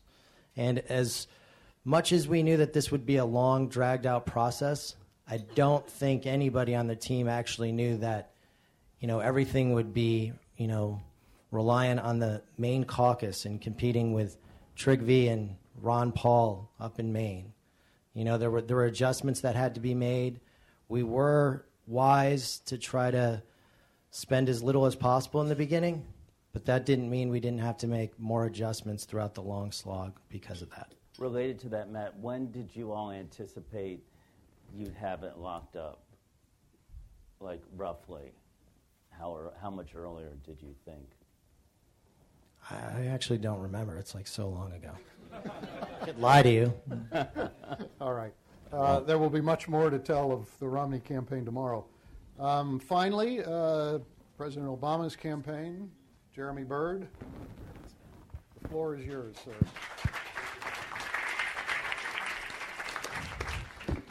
Whoa, whoa. Lucky. Hey, uh, so thank you all uh, for uh, letting us be here today and for, uh, for tonight. It's actually good to be back. I, I went to divinity school here about 10 years ago, and I started uh, in politics in part because of this building and, and the Kennedy School and, and uh, Professor Ganz over there who got me involved in uh, working with kids here in Boston trying to get more money uh, in their schools. So it's good, it's good to be back, and, and to the Romney folks and to all the Republican candidates uh, and your campaigns here. Uh, you guys ran great races, um, and it's a pleasure to, uh, to be up here following you, Matt, and I'm sure they're going to be uh, good conversations tomorrow. A lot of our, my colleagues on the Obama campaign are at a fundraiser with Axe for some of the work that he does outside of politics. Um, so I get the, ple- the pleasure of talking a little bit about the campaign here. You know, we'll talk a lot more tomorrow about, um, you know, what happened in the general election, but Dan has asked us to stay focused on what our strategy was. And I remember um, meeting with Jim and Jen O'Malley Dillon. It was in December of, of 2010 and if you know, remember back to that time, um, we, we had not had a good November of 2010. Um, and we were uh, starting you know, to put the, the pieces in place uh, for the campaign, and they asked me to come on to be the field director. And when we were sitting there talking in, in D.C. about the strategy, one of the, the biggest pieces was that we could not let uh, the Republican primary go on with us being a, a, sort of backseat and just let 2011 be about the Republican primary uh, and Republican candidates going across Iowa, New Hampshire, uh, and, and, and all across the country talking about the president's record without fighting back. Uh, and without being a part of that conversation. At the same time, we knew that this was going to be a close race. Um, and that if we could have an electorate that looked anything like 2008 and not like 2010, um, that we could win. But in order to do that, we had to not only be a part of the, the media debate, uh, be a part of defining uh, the candidates, uh, and being a part of that discussion in the media, we also had to be building the grassroots uh, campaign on the ground. And we believe that if we started in 2011 and we had a lot of, uh, you know, foundation already built through 2008, 2009, 2010, that we could actually build a campaign where we treated every battleground state like a governor's race. That we could actually go into each one of these states in Ohio and Florida, elsewhere, and in you know states as massive as Florida, we could actually build a neighborhood team-based program where we had volunteers who actually covered their neighborhoods that could be ready when early vote started in 2012. So we believe, most importantly, that we had to start early uh, and that we could not allow 2011 to go by without starting to build that foundation. And then we believed in, in 2000, you know, that we had to sort of define. We, we, we thought all along that, that Mitt Romney would be uh, the nominee. There was obviously uh, periods of time where that was in question, but we believed all along that we would be uh, running against the Romney campaign, uh, and that at times when he wasn't being hit uh, in the primary from his opponents when other folks, and you've already talked about it tonight, were trying to position themselves to be the alternative, that we had to be a part of that conversation. Um, and then in 2012, as we were building up, you know, we, we thought we have to build this grassroots campaign that has to do four things. Uh, we have to expand the electorate because there, the electorate cannot look like 2010. There are people who voted for us in 2008 that did not vote for us in 2010. Those were going to be a part of our persuasion universe but we also believed that there were new voters out there. That there were people out there that volunteered for us when they were in high school that couldn't vote, that we needed to get on the rolls and we needed to expand the electorate. So that organization would be focused on everything that we did, whether you're a research in the research department, in the field department, doing paid media, that you'd be focused at some point on registration, persuasion, and then ultimately turnout and running uh, an early vote and turnout program. And then the fourth piece of that was building an organization. Uh, and that looked like the neighborhood team program that I talked about in all of our states, but it also looked like having the best research program, having the best paid media team, having the best analytics team, so that we could look at uh, the electorate and figure out how do we build a coalition uh, that can look like um, uh, the electorate looked like in 2008. It also meant building a fundraising team that, that could compete. We knew that Mitt Romney's campaign would be very formidable in terms of fundraising, and we knew with Citizens United and, and the super PAC money that we were going to be at a disadvantage um, and that we had to build multiple revenue streams. That uh, Teddy's in the room, I think, um, uh, somewhere. Uh, Teddy, who ran our digital program, uh, uh, unbelievable program. We knew that early on in 2011, we weren't going to have the kind of small dollar online fundraising that we would have in October of 2012, but we had to build the infrastructure, hire the right staff, test what did work in 2011 that we could then implement uh, you know, at, at, a sort of higher level in 2012. Uh, we knew that we had to have the big, the big dollar uh, fundraising coming, coming in, and Rufus built out his team. Um, and then we knew with, with, uh, with Jim here, uh, Margolis, and the, and the paid media team, uh, that we needed to make sure that the election in the general was not simply a referendum on the president, that it was a choice. And we knew we needed to define our opponent and make that a choice for voters that we were trying to persuade early on. At the same time, we were trying to mobilize and excite the folks that uh, were our coalition in 2008. So we had to build a very, very good campaign because we knew it was going to be close. Um, we had to we had to take care uh, take advantage of 2011 uh, and use that time to build up something that's really hard to do in a presidential campaign. And having uh, worked the 2008 uh, campaign for Obama, we knew what it was like to come out of a brutal primary and try to build a massive business, essentially, a massive a grassroots organization across the country in such a short amount of time. And we, we didn't want to uh, let that happen. We want to take advantage of what our uh, our advantage was um, was the grassroots that we could mobilize, the funding that we could get in from the from the grassroots, and also just the time that we had that we knew the Republican opponent would not have. Jeremy, one question, and that is, I mean, there were, there were certain things that you guys could control, and you've gone through some of those. The biggest problem that you couldn't control was the economy. Um, how did that affect the thinking as you started the campaign? What were you going to do about it, or not do about it, or hope to do about it? Uh, and how much did that hang over everything else you were doing? Yeah, we never talked about it. we thought we'd make this about the economy and the debates. That was this. No. Uh, kidding we uh, obviously this was you know, so, uh, you know, and all of us know this as campaigners. There are you know, we like to talk about all the great things that we can do as campaigners, but there are some things that you cannot control. Um, and uh, you know, I didn't work in the White House. I, I, didn't have control over you know what was happening there. And so, look, every every Friday, you know, first Friday of the month was a big day. We had a 9 a.m. meeting every mm-hmm. every you know day, and the Friday, the first one of the month, was a big was a big day for us um, to go in there and figure out, you know, what, what the jobs numbers were going to be and where we were with the unemployment numbers. Um, and we knew that we couldn't have a very complicated, you know, conversation about where we came in and make this about looking backwards and say, well, but when we came in in January of 2009, this is where things were, you know, and it's gotten better. That's a that's not a great argument for any of uh, Jim's ads or for the conversations that we were trying to have with people at the door. So we needed to make it about forward looking um, and uh, you know, obviously, there was a lot of things: the economy, you know, what was happening uh, abroad, lots of things that we couldn't control. And, and I, I, think Mac talked about this when, when he, you know, just presented. Which, and, and I think this comes from the president. We had a great campaign leadership that was not about riding the highs and then getting down on the lows. You know, we knew that we were going to be up and we were going to be down, and every time there was a good polling week, you know, Jim would come in, uh, Messina would come into the office and say, do not get excited about those numbers. They do not mean anything, especially national numbers. This is not a national race. This is about getting 270 electoral votes in the battleground states. Focus on that. And when the polls were bad, we, all, we always had sort of got people uh, ready for that. So we tried to stay really focused and, and, and control those things that we could and not, you know, not worry about the things that we couldn't control and just sort of manage them when we got there. In, in the, uh, at the early stage of the campaign, there was a lot of stuff written by all of us about how strong or weak the coalition from 08 was and the different pieces of it. As you looked at that coalition, which were the groups that you were most worried about? Which were the groups where you had the most confidence that, that uh, things were okay? Uh, the, the, the, most worrisome group was young people. Um, and many of you wrote about that at nauseum. So, um, look, and we saw it in our polling, you know, early on. And, and, part of this is about, you know, how much are young people paying attention in you know mid 2011 when we did really start the campaign. But we always knew that that was the biggest thing that we had to address, um, and we did that on the ground. You know, so I was in Ohio in 2008, and we had one or two organizers on OSU's campus. This time we had five to ten. Um, and we were ramping up the whole way. We knew we had to organize meticulously, doggedly, and focused on these college campuses. We had to get something on the, uh, up early. We had to make sure that people were engaged. And you know, it was like um, the first time in 2008, a lot of this was with the, with the, with the wind at our back. And this time we knew we had to just grind it out. Uh, and with young people, we had to make sure that we were, you know, talking about what mattered. We were organizing. We were, you know, using all of the digital assets that we had, and we had one of the greatest digital programs. These guys raised more money online than we did in 2008. They were mobilizing people in ways that no one thought we could in 2012. But that was the one uh, segment demographic that we were the most worried about.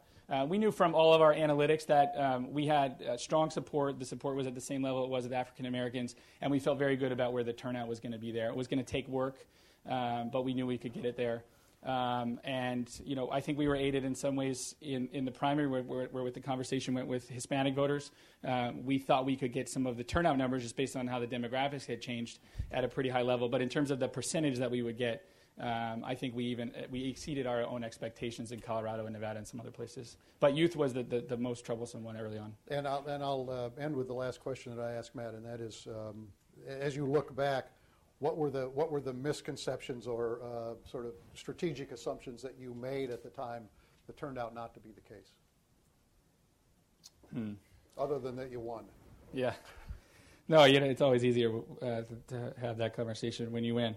Um, I mean, I think that the personally, and I, I, we had debate about this, uh, you know, in the office, but I actually think that we believe that the Republican primary would be over earlier than it was, um, and that we would be facing a long, a longer general election. Um, and it didn't really change so much about how we would prepare, um, but we really did believe that it was going to be over uh, sooner than it, than it was, and I think that would have been. Uh, and what's the you know, reason you made that assumption? Uh, we just we just looking looking at how you know who got in the race early on and how things were going.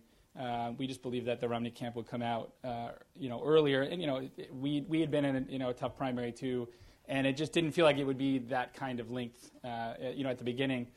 Uh, so that's one thing. Um, you know, obviously we were uh, we know we knew in the debates we knew that Mitt Romney was a good debater, and and the president hadn't debated in a long time.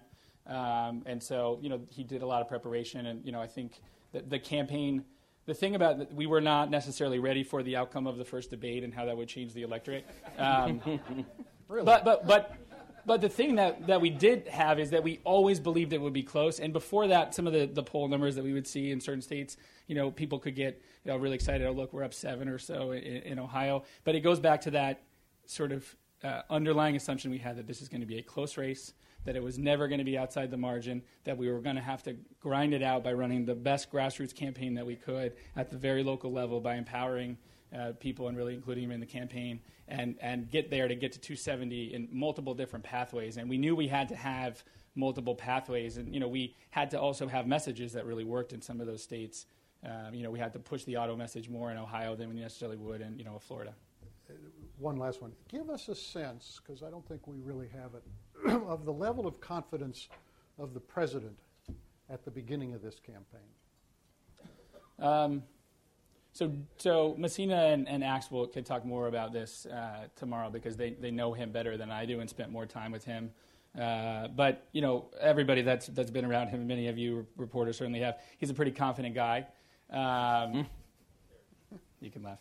Um, he was, you know, he, he, he, he thought he could win this race from the beginning, and he never uh, wavered from that. Um, and our analytics never wavered from that. Uh, we believed even after uh, the first debate, that we were still in a strong position because we fundamentally believed that what we were doing on the ground with our paid media, with all the assets of the campaign, digitally, et cetera, that we were going to have a, an electorate that looked more like 2008 than 2010 and didn't look like 2004 either, just based on how the demographic is, had changed. So, uh, you know, he, I think he started confident, and I think he was confident all the way through. Uh, I think he had a couple of moments that, that got him working a little harder. Octo- Um, October but, uh, 3rd. Yes. Rick. Yeah, just a, a couple of things, Jeremy. One is just to get a, I want to get a sense for everyone of the president's en- engagement and how early that was. And I know you said Axelrod and Messina saw him more, but when was the first time you met in a meeting with the president where he talked about the reelection? I mean, honestly, like that wasn't my role. My job Uh-huh. was to be out in the battleground states. I wasn't. I, I actually, uh, and, I, and I learned this from Carson, who was the field director in 2008. I don't think that that John Carson and the, and the president ever saw each other in the 2008 campaign.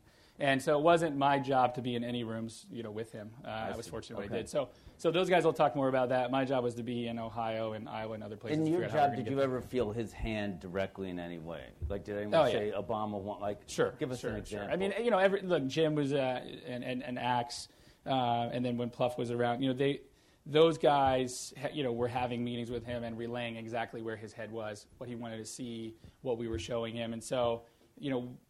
From the beginning, it wasn't like I was in the room with him, but those guys were in the room conveying And, what and he what's wanted. something to give us a sense of his engagement and how sharp he was about this reelect? What are some of the things that were passed from him to you that you should be Yep. aware of? Well, so he came by the office probably before the first debate, but it was probably pretty close.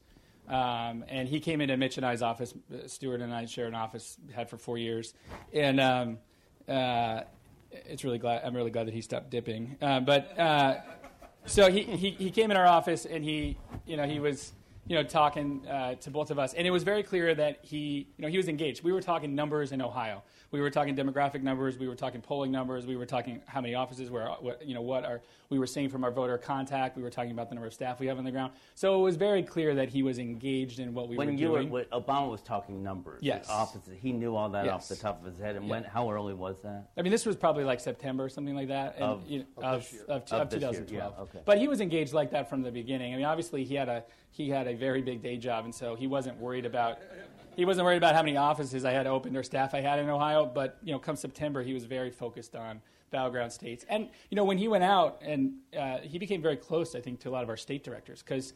You know, in 2008, the map was a little bit bigger. You know, he was we were spending time in Montana and other places. You know, he was in Ohio all the time. He was in Iowa all the time. And so he would talk to those guys, you know, or, or, or the, the ladies that ran, you know, our campaigns in these states, and he got to know them very well and knew what was happening in the states, and would talk to them before his events uh, in depth. Let me also ask you: Were the reelects of Bush and uh, Clinton relevant to your campaign? Did you take away anything specifically from them? Sure, sure. And you know, uh, and Messina's a, a, a, a better student of history um, than I am, but but those guys read a lot of the books and, and, and, and studied a lot of what they did. Uh, particularly, you know, the, the best analogy was to look at what uh, Bush did in, in 2004 and just learn from uh, what he did and take what we could. So I know they talked to folks that had been engaged in that, but more importantly, read a lot about what had happened, looked at the maps, looked at the analytics um, to, to, to try to learn from that. Um, and then obviously, you know, we learned what we could from the Clinton folks and people that um, had been engaged in that. That was a very different Right. Uh, election, but there are still lessons to take from it. And just my last question, that is, you said that you all thought Romney would be uh, the nominee all along. Was there ever a fleeting moment in your head, Jeremy, where you thought for a second that one of the other candidates in this room just might win the nomination? Uh, if personally, I think if personally. if Rick Santorum had built a grassroots and had the funding to do it, uh, a grassroots campaign in some of these early states, and and things had gone a little bit different on election night in Iowa, where he won, but it didn't, it wasn't perceived that way. Um, I think he potentially could have won. Uh, if he had built that grassroots uh, campaign in some of those early states. And I had worked in South Carolina in the 2008 primary, and I felt like that was going to be a very, very difficult, uh, you know, very difficult state uh, for the Romney folks. And then if somebody could come out early, w- you know, get a get a win in Iowa, do well in New Hampshire, they could go down and win South Carolina, and then put him in a really tough spot. Was that the Jeremy theory, or were other That was people my saying- theory. Okay. Yeah. Well, that Yeah. counts for a lot. We'll hear, Thank you. we'll hear the other theories tomorrow. Yeah. Sure. Jeremy, thank Yeah, you thank very you. much.